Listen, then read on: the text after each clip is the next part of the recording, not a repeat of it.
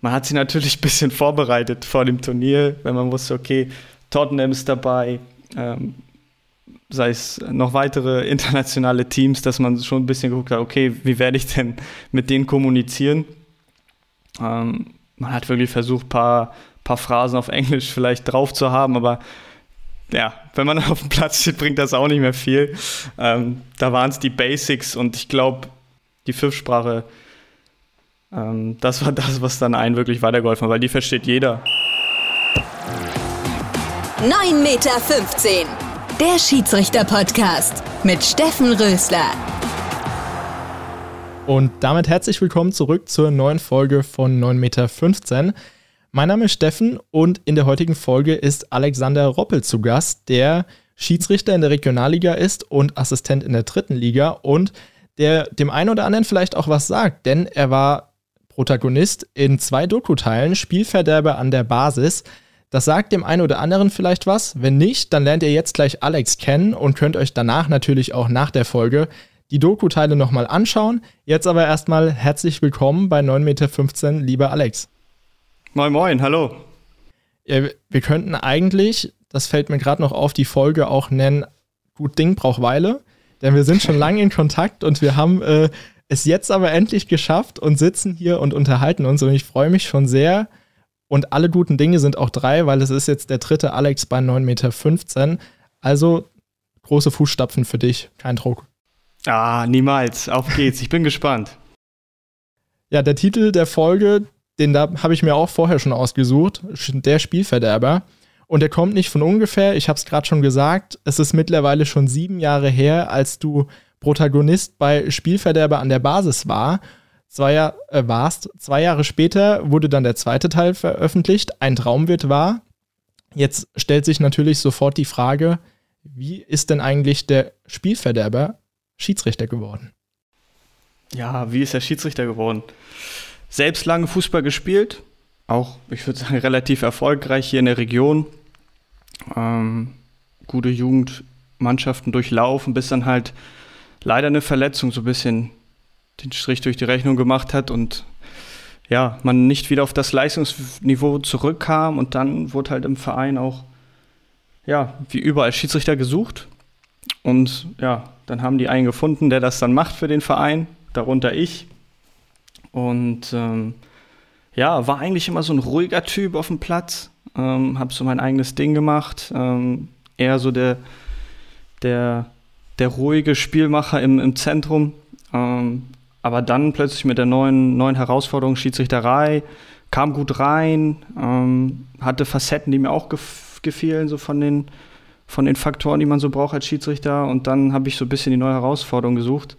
Nicht mehr der Ruhige auf dem Platz zu sein, sondern der, der dann noch ein bisschen, bisschen was zu sagen hat. Und das hat mich wirklich gereizt. Und dann ging das wirklich so weit, dass man sagte, okay, das mit dem Fußball auf dem Leistungslevel, was man sich eigentlich vorgestellt hat, funktioniert nicht mehr.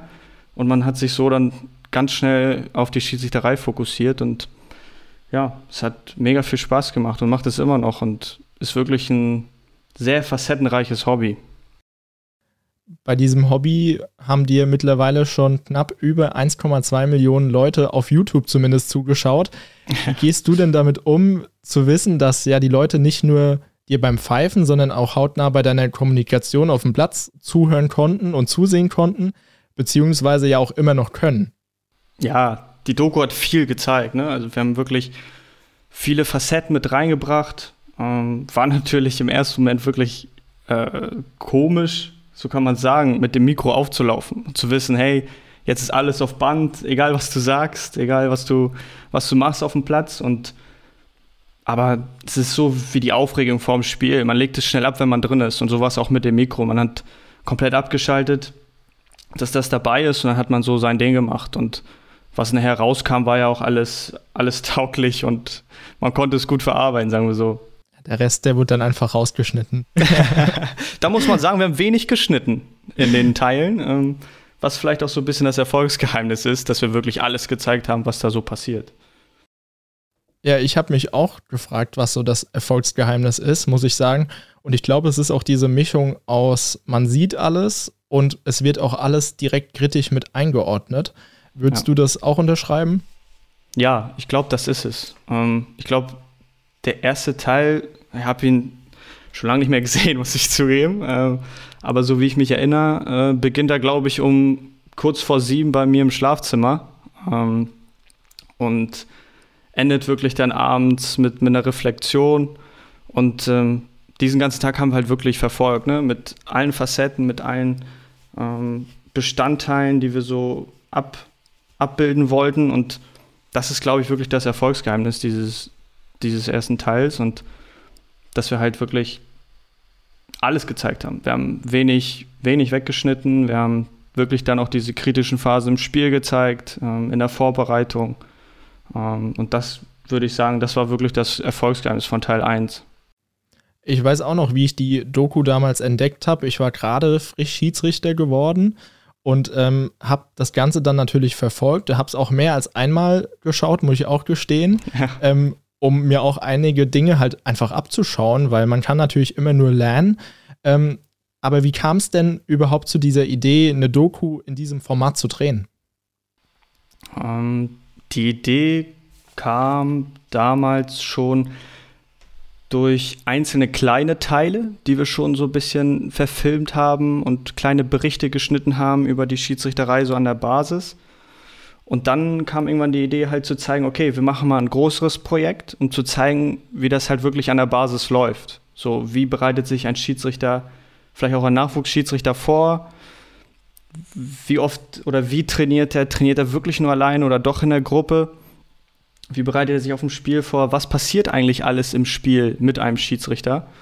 Und ähm, da hatten wir halt damals wirklich, so kann man es ja sagen, damals schon, so lange ist her, ähm, eine wirklich coole Truppe in Lübeck, ähm, wo wir dann auch zeigen wollten, okay, man kann diese Gruppendynamik halt wirklich bilden und ähm, das wollten wir halt zeigen, was daraus entstehen kann. Und so entstand dann wirklich dieses dieses, diese Doku über diesen ganzen Tag, wie es beginnt mit dem Training, wie man sich auf das Spiel vorbereitet, was passiert vorm Spiel, mitten im Spiel, nach dem Spiel.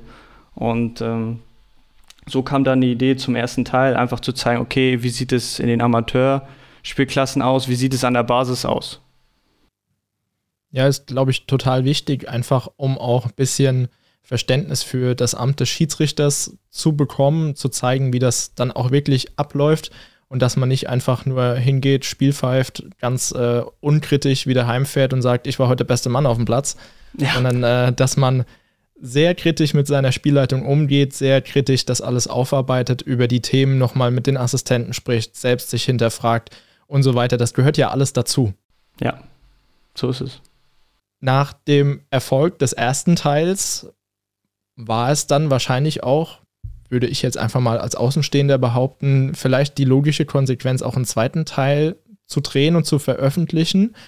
Du hast dich in der Zwischenzeit natürlich auch weiterentwickelt. Ich weiß gar nicht, beim ersten Teil, was hast du da gepfiffen?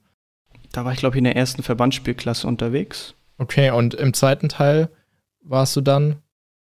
In jetzt, Im zweiten Teil war ich, glaube ich, dann in der Oberliga. Genau, also da liegen ja dann schon mal zwei Ligen dazwischen. Ja. Ähm, da ist ja auch eine Entwicklung, die du genommen hast, die dein Spielmanagement genommen hat, Persönlichkeit. Das sind ja alles Schritte, die man dann da auch ganz gut sehen kann. Ähm, wie hast du denn selbst deine Entwicklung in der Zeit dann auch wahrgenommen? Mm, die Entwicklung war dann wirklich auch, was du sagtest, man hat äh, mich auf dem Platz gesehen, man hat sich selber ja auch gesehen. Ne? Wie reagiert man auf den Platz? Was sagt man auf dem Platz?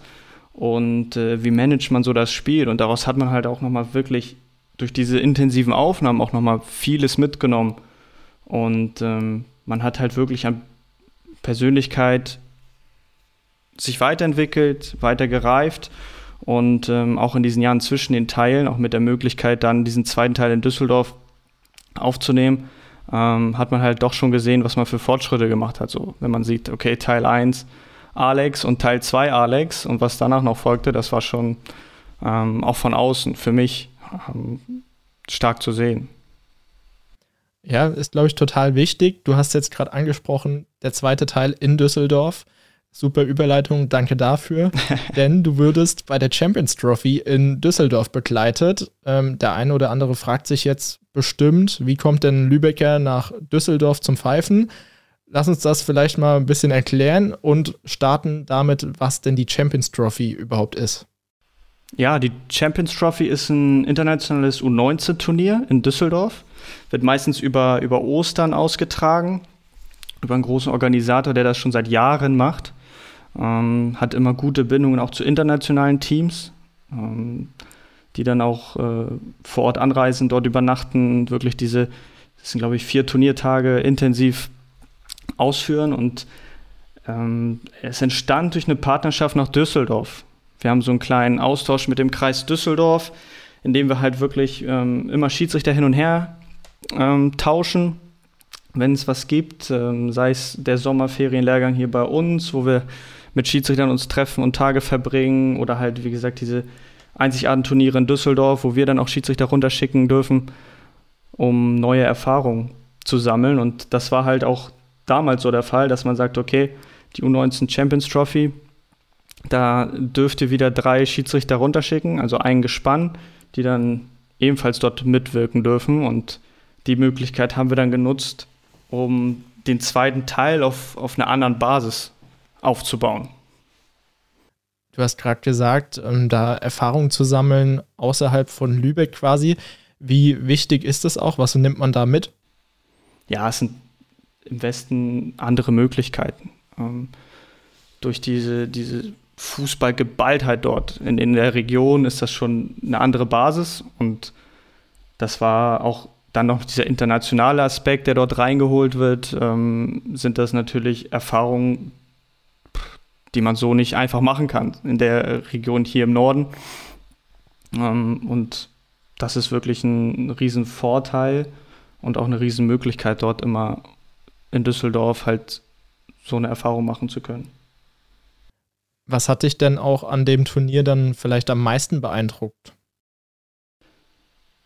Es ist, glaube ich, dieses Professionelle, also so wie es der Organisator aufzieht, auch mit den Mannschaften, die damals ja vor Ort waren, sei es Tottenham, Eindhoven, Benfica, äh, Red Bull Salzburg, Besiktas, das sind auch schon Namen, wo man denkt, okay, die haben schon eine gewisse Klasse und es war einfach diese Professionalität von drumherum. Es, vom Untergrund, wo gespielt worden ist, das drumherum, das heißt die Anwesenheit von Scouts, ähm, Profi-Trainern, Bundesliga-Trainern, die sich auch noch einige Spiele angeschaut haben.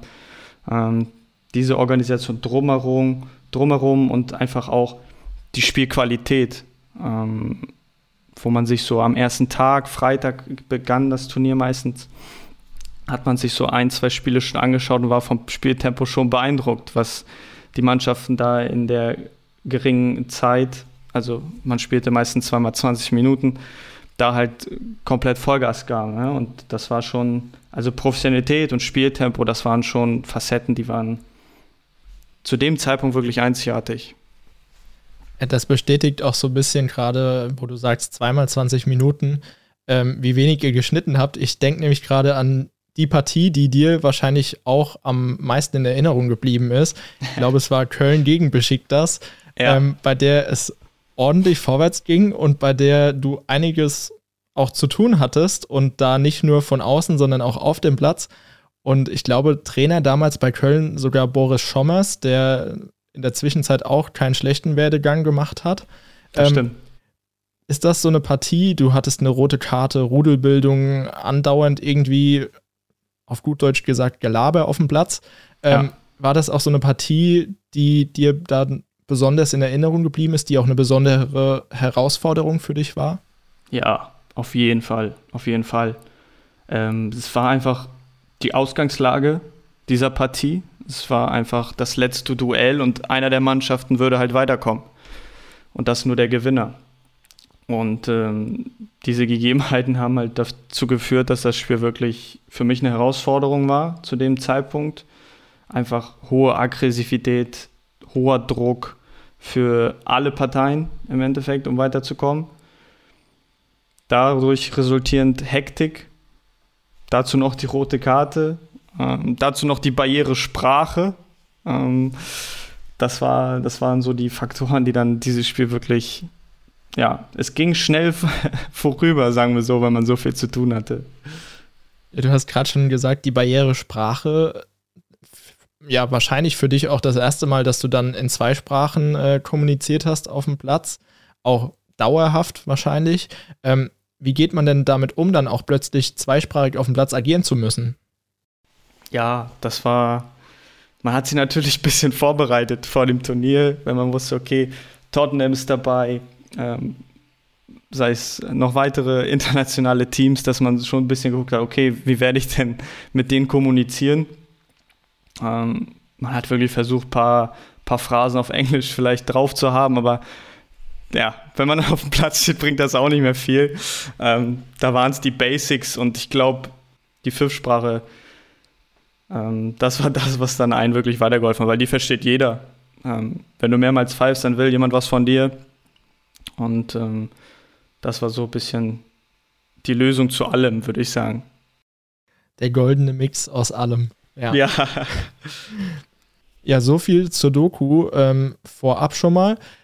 Wir kommen vielleicht an der einen oder anderen Stelle nochmal drauf zu sprechen. Ähm, klare Empfehlung von mir, man kann sich wirklich viel abschauen, es ist wirklich interessant und den Link dazu findet ihr auch in den Show Notes. Dann könnt ihr euch das Ganze natürlich nach dieser Podcast-Folge nochmal anschauen. Jetzt aber auch ein Thema, das in der Doku auch einen kleinen Teil einnimmt und das, wenn man euer Social Media im Kreis Lübeck äh, verfolgt, auch sehr professionell immer wirkt. Und zwar ist das die Jugendarbeit und Förderung bei euch. Man sieht nicht nur in der Doku, dass da auf hohem Niveau gearbeitet wird. Wie schafft ihr es denn, wenn man das so sieht, da sind immer viele Jugendliche dabei, so viele Jugendliche für die Schiedsrichterei zu begeistern? Ja, das war auch eine Facette, die wir in diesem Film halt zeigen wollten. Ähm, wie kriegt man es hin, ja, eine Gruppendynamik herzustellen in so einer Gruppe von, von jungen Menschen, die ein Hobby haben. Und das ist so ein bisschen das Ziel, was wir eigentlich immer verfolgen. Wir wollen eine Gruppendynamik herstellen, wir wollen Gruppengefühl herstellen. Und es ist halt immer der Schiedsrichter, der allein auf dem Platz steht oder vielleicht auch zu dritt im Team. Ähm, aber das Training vermutet ja jeder immer, okay, der Schiedsrichter, der trainiert alleine, wie so ein Tennisspieler. Der ist ja eh für sich zuständig sozusagen. Aber das wollten wir oder haben wir auch geändert und haben gesagt, okay, wir sind ebenfalls ein Team und wir trainieren auch im Team und wollen dieses Teamgefühl. Und das ist so ein bisschen das, wo wir halt immer wieder den einen oder anderen halt mit reinziehen und dadurch halt immer eine gewisse, eine gewisse Kontinuität haben, was den Nachwuchs angeht. Also wir kriegen immer wieder einen mitgereist, der sagt, okay, ich habe auch Bock darauf, im Team zu trainieren. Wir sind auch eine Mannschaft und das ist so ein bisschen, ja, das, was wir halt vermitteln wollen. Also bei uns ist, sind wir nicht jeder einzeln und jeder macht sein Ding, sondern wir sind ein Team. Wir wollen diese Gruppendynamik, dass halt da dann auch so ein Training, wie wir es dargestellt haben, auf einem guten Niveau äh, möglich ist. Und wenn da wirklich dann auch alle mitziehen, dann macht das halt auch richtig viel Spaß. Und da ist es halt nicht nur das Training, dann ist es auch mal ein Ausflug ähm, in den Freizeitpark, in irgendeine andere, zu einem, anderen Ort, wo man Teambuilding-Maßnahmen machen kann. Und diese Regelmäßigkeit, ähm, dieser Teamgedanke, den zu verfolgen, ist, glaube ich, so ein bisschen das, was wir, was wir vermitteln wollen. Hattet ihr dann vielleicht auch Startschwierigkeiten? Ich kann da aus eigener Erfahrung sprechen, wenn du sowas neu aufziehen willst. Beim ersten Mal sind viele da, danach flacht das vielleicht so ein bisschen ab. Habt ihr da dieselben Probleme wie wir bei uns hier im Kreis oder ist es wirklich so, dass bei euch immer 25 Leute auf der Matte stehen? Nein, wir haben auch diese Wellen. Wir haben die auch, sei es, wenn du, wenn du dir das einfach nur in einem Jahr anschaust, haben wir natürlich auch Ups und Downs, so, ne? Sommerpause, Verletzungsphasen oder ähnliches. Aber wenn man sich das auch nochmal langfristig anschaut, hatten wir halt zu Beginn, als dieser Film auch, äh, diese Doku rauskam, hatten wir halt echt eine geile Truppe. Und äh, das war so ein bisschen der Startschuss, mh, mm, indem wir dieses Projekt halt äh, Perspektivkader, so haben wir es damals auch direkt genannt, ähm, so ein bisschen gestartet haben. Und seitdem es diesen Perspektiver gab, mit, mit Patrick Schwengers, Max Rosenthal ähm, und Co., ähm, entstand halt wirklich diese Gruppendynamik. Ähm, man wollte diesem, diese, dieser Gruppe zugehören und mitmachen und das war so ein bisschen auch, ja, das Ziel, das halt immer wieder fortzuführen. Aber wir hatten in den letzten Jahren auch mal wieder eine Talfahrt, wo sozusagen die Gruppen, die, die Gruppenzugehörigkeit oder die Anzahl an, an Mitgliedern halt stagniert ist. Dann hatten wir jetzt wieder einen Anwärterlehrgang, wo so zwei, drei junge Schiedsrichter dazugekommen sind. Also es variiert genauso. Es variiert genauso. Ja, das ist ja dann auch immer das Problem, was wir haben, dass wir es schaffen müssen, Schiedsrichter-Nachwuchs bei der Stange beziehungsweise Pfeife und Fahne zu halten. Ähm, du sagst es auch, Nachwuchslehrgang, total wichtiges Thema. Höre ich auch daraus, auch bei euch. Ähm, ich weiß es bei uns, wir können nicht alle Spiele besetzen. Wie sieht das bei euch aus in Lübeck? Läuft ganz gut. Also wir versuchen halt auch die Spiele immer in festen Teams zu besetzen. Ähm, nicht, nicht chaotisch, ohne Plan, sondern machen da schon eine gewisse Einteilung. Ähm, kommt vielleicht auch wieder ein bisschen so ein bisschen Gruppendynamik, Teamgefühl. Ähm, nicht jedes Wochenende mit anderen Leuten unterwegs zu sein, sozusagen, sondern halt immer mit denen äh, in den festen Teams. Und das funktioniert eigentlich noch ganz gut, aber wir mussten auch Abstriche machen mit gewissen Klassen, die wir halt nicht mehr besetzen können, um halt dieses Konzept weiterführen zu können.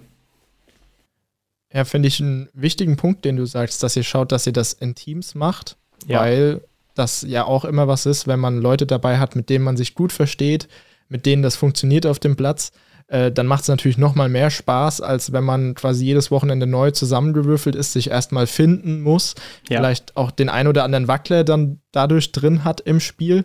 Also finde ich interessant, ist glaube ich auch was, wo man mal drüber nachdenken kann, ob man das in dem Fall bei uns hier auch etablieren kann oder andere Schiedsrichter, die das hören oder Verantwortliche, ob man da nicht sagt, das ist auch was, was wir bei uns vielleicht umsetzen können.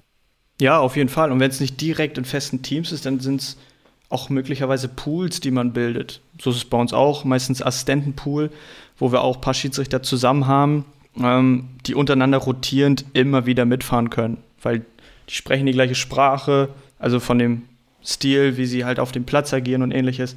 Und ähm, aus dem Pool kann man genauso gut Teams bilden, die ja, sich genauso gut miteinander verstehen und das spürt man schon auf dem Platz. Thema Platz, Teams du bist jetzt in der dritten Liga auch an der Linie. Das heißt, du hast so ein bisschen den Fuß im Profifußball auch drin. Ja, ist es denn dann auch dein ja, Ziel, das kann man glaube ich so sagen, vor ausverkauftem Haus irgendwann mal vor 80.000 einzulaufen? Ja, auf jeden Fall. Ich glaube, ähm, als man so damit angefangen hat und, und immer intensiver sich damit beschäftigt, hat man natürlich auch gesagt, okay, wie weit kann das gehen? Und das fragt man sich halt immer noch regelmäßig, wie weit kann das gehen? Was hat man alles investiert? Und das ist auf jeden Fall das Ziel, ähm, sozusagen ganz oben mal aufzulaufen und Spiel zu leiten. Du hast jetzt deine erste Saison in der dritten Liga, dementsprechend die ersten Einsätze auch dann jetzt schon gesammelt. Was war denn so für dich ja die größte Überraschung, so die größten Unterschiede ja, was du vielleicht gar nicht so auch auf dem Schirm hattest vorher, ähm, die dir jetzt aber auch im Kopf geblieben sind? Ja, neu ist auf jeden Fall in der Liga das Zuschauerinteresse. Die dritte Liga ist wirklich eine Liga mit vielen Traditionsclubs, mit auch interessanten Stadien, die man so vorher auch nicht, auch nicht gesehen hat. Von innen, so nenne ich es mal.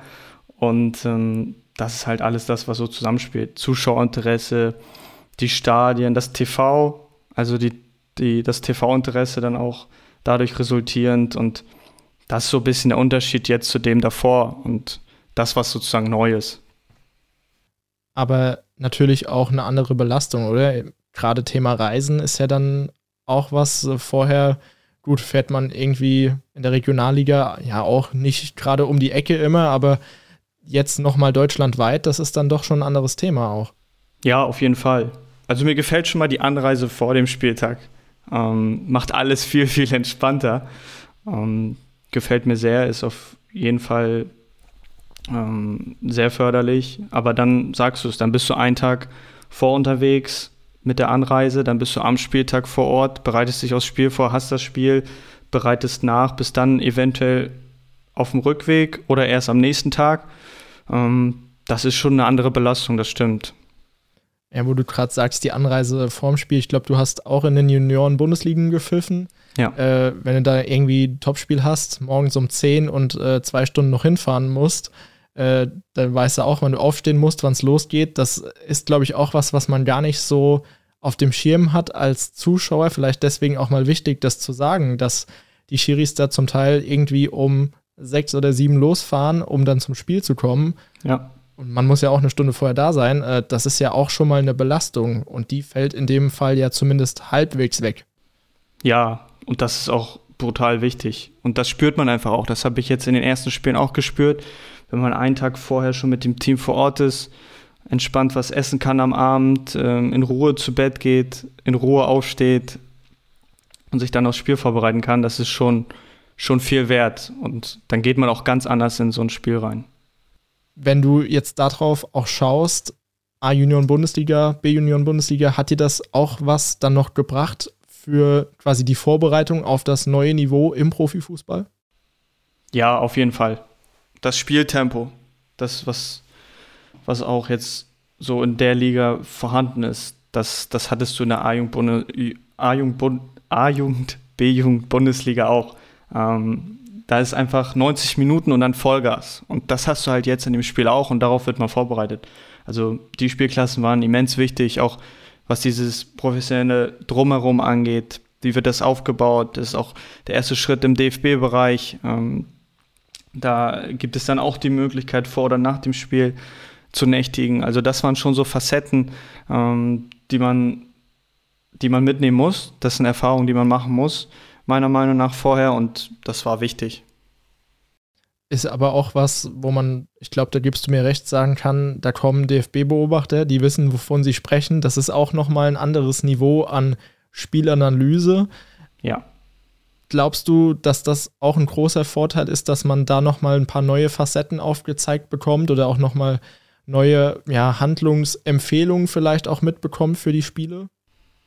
Ja, Handlungsempfehlungen und auch unterschiedliche neue Impulse ähm, aus anderen Sichten. Ähm, man ist in größeren Regionen unterwegs, man hat wieder neue Beobachter, neue Coaches, die dir halt neue Impulse geben können und das ist halt wieder halt ein neuer Aspekt, der dazukommt und auch ein Riesenvorteil ist, finde ich.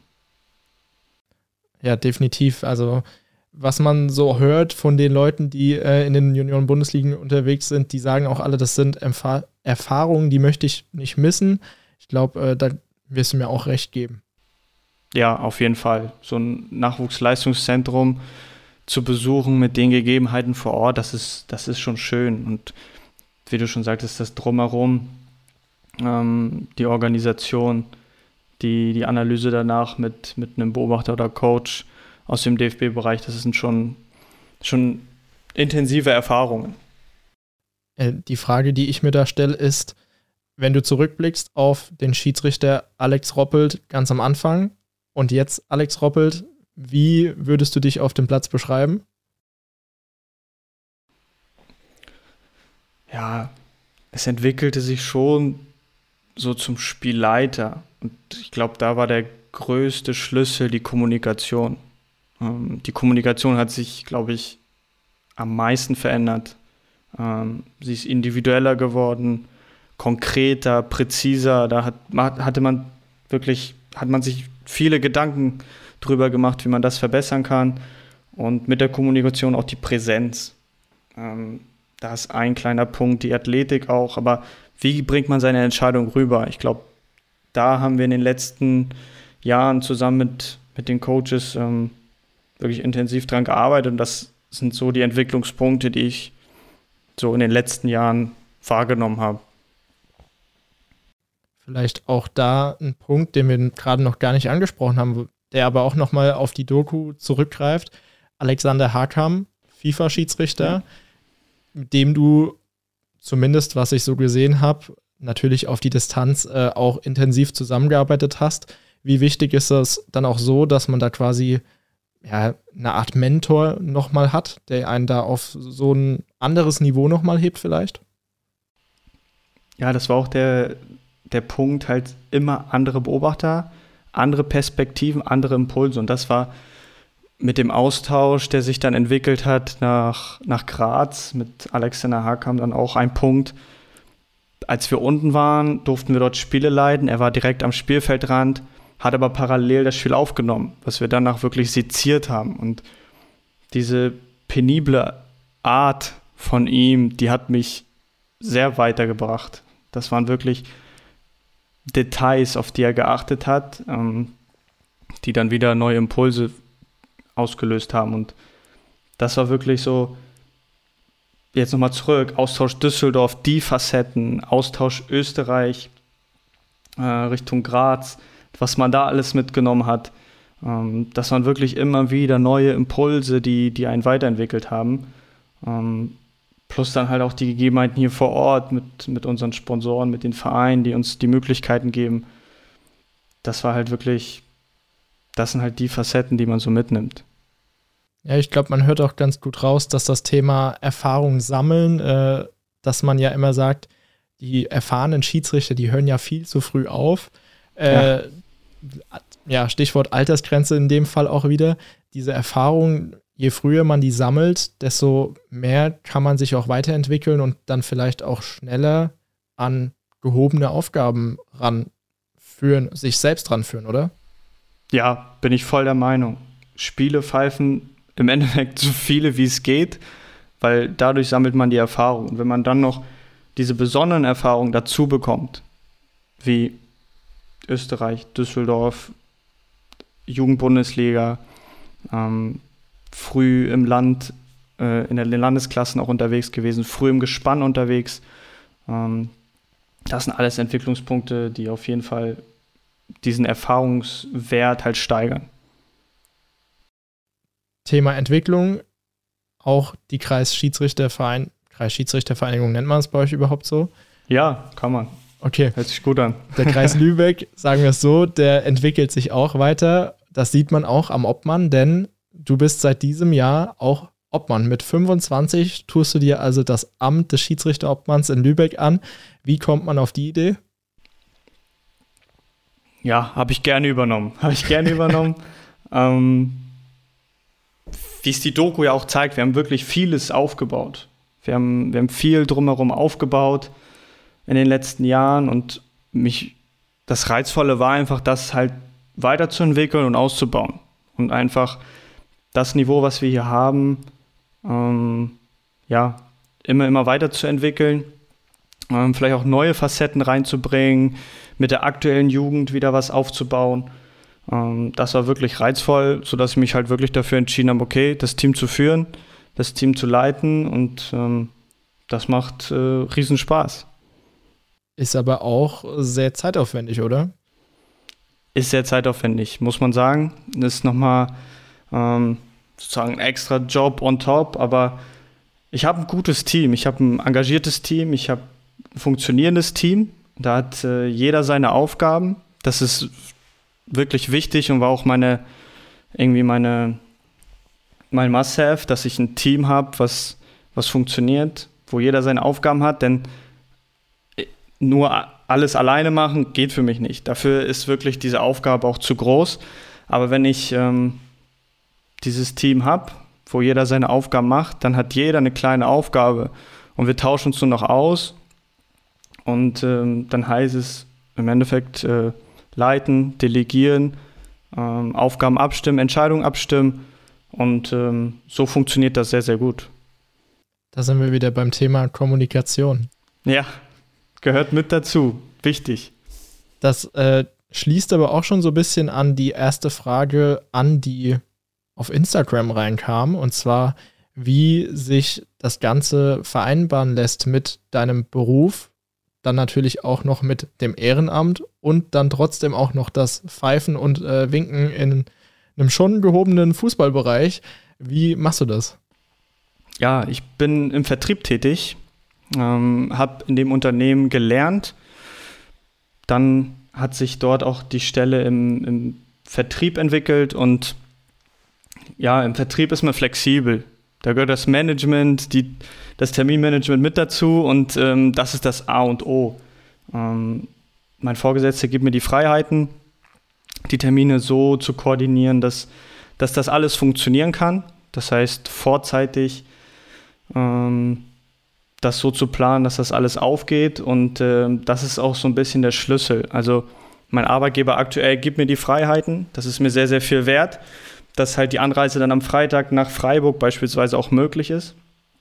Ähm, und dass zudem dann das, das Wochenende noch dazu kommt, ähm, wo man meistens unterwegs ist, aber da die freie Zeit halt auch nutzt für die Aufgaben, die man hat. Und ähm, das muss man dann alles einigermaßen unter den Hut bekommen und dann halt auch ordentlich koordinieren, dass das dann alles aufgeht. Ja, und man darf nicht vergessen, da steht natürlich auch noch eine Familie hinten dran, äh, die natürlich auch nicht vernachlässigt werden möchte. Ja, auf jeden Fall. Familie, Freundin ähm, sind alles so Punkte, die dann auf jeden Fall dazukommen, wo ich auch ja, mir sehr, sehr viel Wert, äh, sehr, sehr, sehr viel Wert drauf lege. Mm, versucht man das auch noch mit zu integrieren. Zum Glück sind alle Fußball begeistert und unterstützen mich da auch brutal. Und ähm, das macht das alles so ein bisschen einfacher dann auch. Dann kommt noch die Frage, wann denn Teil 3 der Reportage kommt. die Frage habe ich auch oft gelesen unter den Teilen. Sei es Teil 1, Teil 2, war immer die Frage, wann kommt der nächste Teil? Wann kommt der nächste Teil? Ähm, klar, haben uns mal Gedanken drüber gemacht, worüber kann der dritte Teil ähm, gehen, was soll so das zentrale Thema sein. Ähm, aber dann war die Resonanz für 1 und 2 doch so, so hoch und die Messlatte auch so, so hoch, dass man sagt, okay, kriegt man da noch einen, noch einen riesen, riesengroßen, riesen, riesenguten ähm, Teil, Teil 3 hin und da hat man erstmal gesagt, ähm, lassen wir erstmal Teil 1 und 2 wirken und dann äh, schauen wir mal. Ja, also ich sag nicht direkt nein. wir schauen mal. Wobei man auch sagen muss, äh, dann wird es auch mit dem Titel schwierig. Spielverderber an der Basis? Nicht mehr, nicht mehr so ganz dann. Ja, aber wir haben genug an der Basis. ähm, dann wurde noch gefragt, wie du die Perspektivkaderfahrt nach Ramsau fandst. Ach, geil. Auch ein Austausch, den wir hier in Schleswig-Holstein haben, ähm, mit dem Perspektivkader. Ähm, da darf nämlich immer so war es, jedes Jahr ein Schiedsrichter aus Schleswig-Holstein mit nach Ramsau. Und ähm, das ist ein Austausch mit dem Mittelrhein, mit dem Perspektivkader. Die fahren jedes, jedes Jahr im Winter nach Ramsau, haben dort eine Blockhütte, verbringen dort eine Woche, entwickeln sich dort weiter, tauschen sich aus. Und äh, die Fahrt war genial. Also so viel Schnee auf einem Fleck habe ich äh, davor nicht gesehen äh, in der Region. Und ähm, auch die, die Themen, die wir dort besprochen haben in dem Kader, das war, das war wirklich interessant, waren wirklich wieder neue Impulse, ähm, auch, auch die Gruppenaktivitäten nebenbei, also dieser Austausch, das war wirklich, wirklich cool. Und auch wenn man so als Alleinstehender dorthin kommt, war das halt so entspannt, weil man wurde so schnell integriert. Das finde ich auch in der Schiedsrichterei so genial. Ne? Man, ist direkt auf einer, auf einer Ebene, man weiß, worüber man spricht, ähm, es ist eine Sprache. Äh, klar hat jeder andere Ansichten, aber das wird locker lässig ausdiskutiert. Das war genauso in der Truppe und das war, das war eine geile Fahrt. Dann ist der Ivan auch glücklich. Ja, geil, Ivan. Äh, es gab dann noch zwei Fragen, die so ein bisschen in dieselbe Richtung gehen. Und zwar, welche Situation hat ja zum Nachdenken ans Aufhören geführt oder ob du dich schon mal gefragt hast, warum mache ich das hier eigentlich noch? Boah. So direkt gab es eigentlich keine, keine Situation, wo ich sagte, okay, jetzt wird es zu viel. Ähm, fällt mir jetzt keine zu ein. Muss ich. Gut, dann springe ich ein bisschen in die Breche. Ich Na? hatte eine. Ah. Ähm, ich hatte ein Spiel, in dem ging es richtig vorwärts. Da gab es mhm. auch einiges zu tun und nach dem Spiel, und da war ich auch noch 15, glaube ich, ähm, wurde ich da auch schon sehr angegangen. Mhm. Nicht nur äh, verbal. Und das ist dann auch in dem Moment, glaube ich, so ein Punkt, wo man sich sagt, oh, warum mache ich das? Und habe in dem Moment auch wirklich drüber nachgedacht, du ganz im Ernst, ich lasse es einfach sein. habe dann aber auch zwei, drei Telefonate deswegen geführt, wegen diesem Spiel. Und äh, die Quintessenz war, Steffen, stell dich doch einfach nächste Woche nochmal auf den Platz, schau, wie es läuft. Und dann können wir immer nochmal drüber reden. Stark. Und ich glaube, das kann man auch jedem mitgeben, der mal so eine Erfahrung gemacht hat. Ja, das ist nicht schön. Ja, das wünscht man keinem. Aber wichtig ist, glaube ich, wie äh, wenn man vom Fahrrad fällt, wieder draufsteigen, weitermachen. Neu und, versuchen. Ähm, man sieht, ich bin heute immer noch dabei, das ist jetzt auch schon ein paar Jahre her. Ähm, daraus lernt man und das sind Erfahrungen, die man äh, dann sammelt. Ja, auf jeden Fall. Ich hatte auch Schiedsrichterkollegen, ähm, die auch tätliche Angriffe hatten ähm, gegenüber dem. Und ähm, da hat man natürlich auch in, in die anderen Rollen geschaut und hat gedacht, so, ey, warum macht man das, wenn es wirklich so weit schon kam? Und das ist wirklich brutal. Aber da haben wir auch mit den Schiedsrichtern, die betroffen waren, halt lange drüber gesprochen und halt wirklich auch dieses, ja, diese Situation halt aufgearbeitet und gefragt halt, okay, was bringt es? Klar, aber will man es nicht nochmal versuchen? Und ähm, will man es nicht nochmal versuchen und dann nochmal, um, um dann nochmal zu spüren, ist es, ist es noch das richtige Gefühl oder nicht? Und das ist, glaube ich, der richtige Weg, das nochmal so ein bisschen äh, auszuprobieren. Definitiv, gebe ich dir recht. Noch eine Frage, die äh, kam, wir haben schon so ein bisschen das angeschnitten. Was ist dein Ziel für deine Schiedsrichterkarriere? Volles Haus, Profifußball? Aber ist es bei dir vielleicht auch so Step by Step? Ja, auf jeden Fall. Step by Step. Ähm, man sieht einfach jetzt, dass der Flaschenhalseffekt so langsam ankommt. Ähm, wir sind jetzt schon bundesweit unterwegs. Das ist schon mal eine Sache, die mega ist. Und jetzt muss man sich halt ähm, auf, einem, auf einem sehr guten Niveau schon durchsetzen. Und das bringt halt äh, den Entschluss, dass man sagt, okay, man schaut jetzt Step by Step. Das heißt, der nächste Schritt wäre ähm, der Aufstieg als Schiedsrichter in die dritte Liga. Da muss man sich jetzt hier im norddeutschen Verband ähm, durchsetzen und das ist so ein bisschen das Ziel. Und da schaut man jetzt, nachdem man halt die Jahre in der Regionalliga wirklich gute Entwicklung gemacht hat und auch viele Erfahrungen gesammelt hat, dass man jetzt sagt, okay, man ist bereit, und ähm, das ist jetzt erstmal der nächste Schritt. Und dann bewertet man die Situation immer wieder neu. Und so bewerte ich dieses Jahr auch die Situation und bin gespannt, wie das Jahr jetzt noch verläuft. Ist, glaube ich, das Beste, was man machen kann, von Spiel zu Spiel schauen. Wenn du aber sagst, du bewertest die Situation neu, wäre es vielleicht für dich auch ja eine Möglichkeit, dass man sagt, ich spezialisiere mich vielleicht auch als Assistent, falls es als Schiedsrichter nicht reicht? Ja, die Möglichkeit finde ich, find ich gut. Finde ich gut, denn es sind zwei verschiedene Perspektiven. Ich merke es jetzt selber, wenn ich äh, in der dritten Liga als Assistent unterwegs bin, ist es eine ganz andere Perspektive mit ganz anderen Aufgaben. Und ähm, die andere Rolle dann als Schiedsrichter am anderen Wochenende dann in der Regionalliga, ähm, da benötigst du wieder andere, andere ja, andere Möglichkeiten, andere Werkzeuge, die du auf dem Platz halt auspacken musst, um, um das Spiel mh, mm, ordentlich über die Bühne zu bekommen. Und da finde ich schon, schon richtig, ab einer gewissen Klasse, ähm, von mir aus auch gerne früher, sich schon zu spezialisieren. Es gibt auch verschiedene Typen, die sind eher der Assistent und es gibt eher die Spielleiter.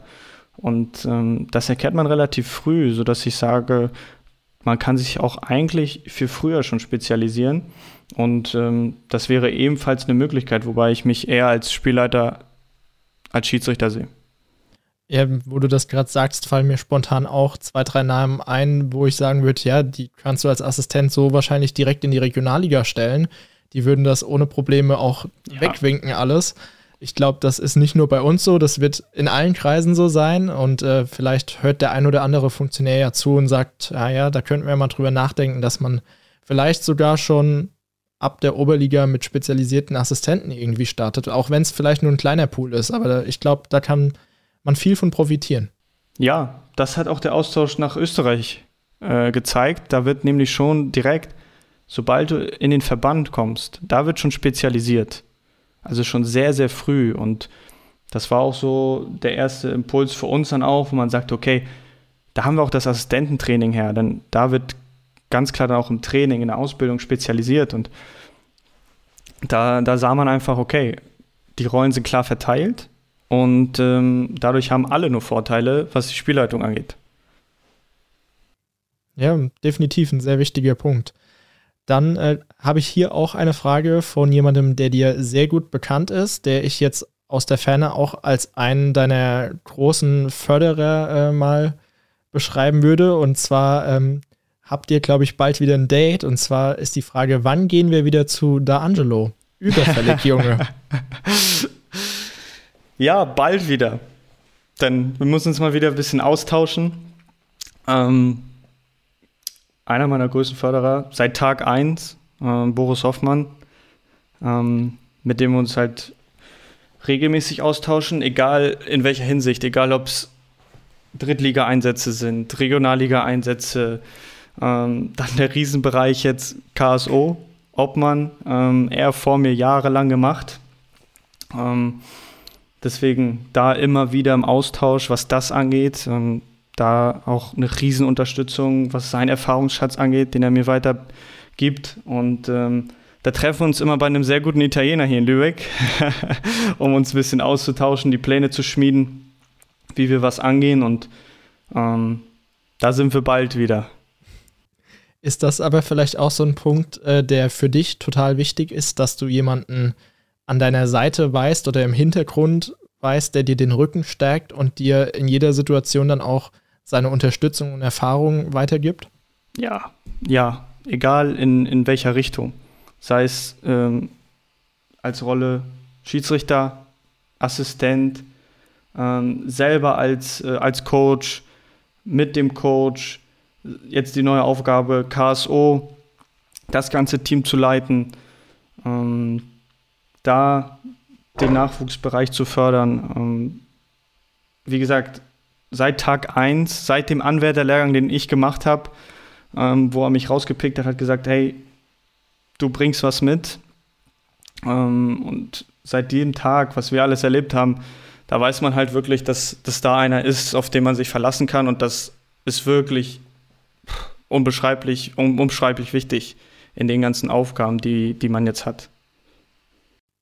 Ja, definitiv. Ich glaube, äh, was du gerade sagst, die Erlebnisse, die man sammelt, das äh, sammelt man ja mit mehreren Kollegen immer wieder, mit einigen mehr, mit anderen weniger, aber da entsteht ja auch eine Freundschaft, ein Vertrauensverhältnis, wo man weiß, auf die Leute kann man sich verlassen. Ja. Und ich glaube, dann diesen Schritt auch zu gehen, du bist 25 jetzt als Obmann, das ist sehr viel Verantwortung. Und dann aber auch zu wissen, hier mein Vorgänger und einer meiner Mentoren steht hinten dran und unterstützt ja. mich das ist, glaube ich, wahrscheinlich auch in deiner Überlegung dann ein Schritt gewesen, wo man sagt, ja, wenn das so läuft, dann mache ich das. Ja, und nur so mache ich das. Und ähm, da hat mir Boris auch einfach gesagt, ja, er steht mir zu jeder Sekunde am Tag, ähm, zu, zu, jeder Frage oder bei jeder Frage zur Verfügung. Und das war für mich, äh, waren für mich so die letzten Prozente, wo ich sagte, okay, ja, ich traue mir das zu. Und ähm, das war immens wichtig. So, dann haben wir, glaube ich, äh, ja, alle großen Fragen abgearbeitet. Liebe Grüße auch noch an Tim Händele vom Podcast A Shiri. Äh, der hat auch gefragt, wann Teil 3 kommt, aber das haben wir zum Glück schon beantwortet. ähm, ich würde jetzt gern mit dir noch entweder oder in Anführungszeichen spielen, beziehungsweise dir ein paar Möglichkeiten geben, die du gerne beantworten darfst und würde einfach mal damit starten, englische Woche oder Wochenendspieltag? Wochenendspieltag volle Konzentration auf den Wochenendspieltag. Champions Trophy oder Regionalliga? Ah, Regionalliga. Ist wahrscheinlich doch häufiger der Fall, aber beides schöne Erfahrungen, oder? Ja, beides waren Ziele. Die Champions Trophy war damals ein Ziel, auch mal dabei zu sein, nachdem man die Jungs dort gesehen hat. Und die Regionalliga jetzt ist einfach kontinuierlich, Woche für Woche, ähm, immer ein schönes Erlebnis, dort unterwegs zu sein. Deswegen, da setze ich auf Kontinuität. Dann habe ich eine Frage, die haben wir aber eigentlich schon beantwortet, und zwar Schiedsrichter oder Assistent. Beides. beides. Äh, ne, beides, wie ich schon sagte, unterschiedliche Rollen, aber mit den Aufgaben in den unterschiedlichen Rollen wirklich interessante Aufgaben. Aber wie ich sagte, ähm, eher Schiedsrichter auf dem Platz. Volles Stadion oder Amateurplatz? Ah, nach den ersten Erfahrungen, in den ersten Spielen sage ich volles Stadion. Irgendwann kommt dann vielleicht auch der Schritt wieder zurück auf den Amateurplatz. Das ist ja dann auch wieder ganz schön, wenn man von der Basis wieder zurück zur Basis dann auch kommt. Ja, auf jeden Fall. Ähm, Spiele in der Verbandsliga dieses Jahr auch genossen. Ähm, egal, ob es auf einem kleinen Kunstrasen irgendwo hinten in der Ecke war oder auf dem großen Acker auf irgendeinem Dorfplatz, ähm, war dieses Jahr auch wieder, waren Highlights.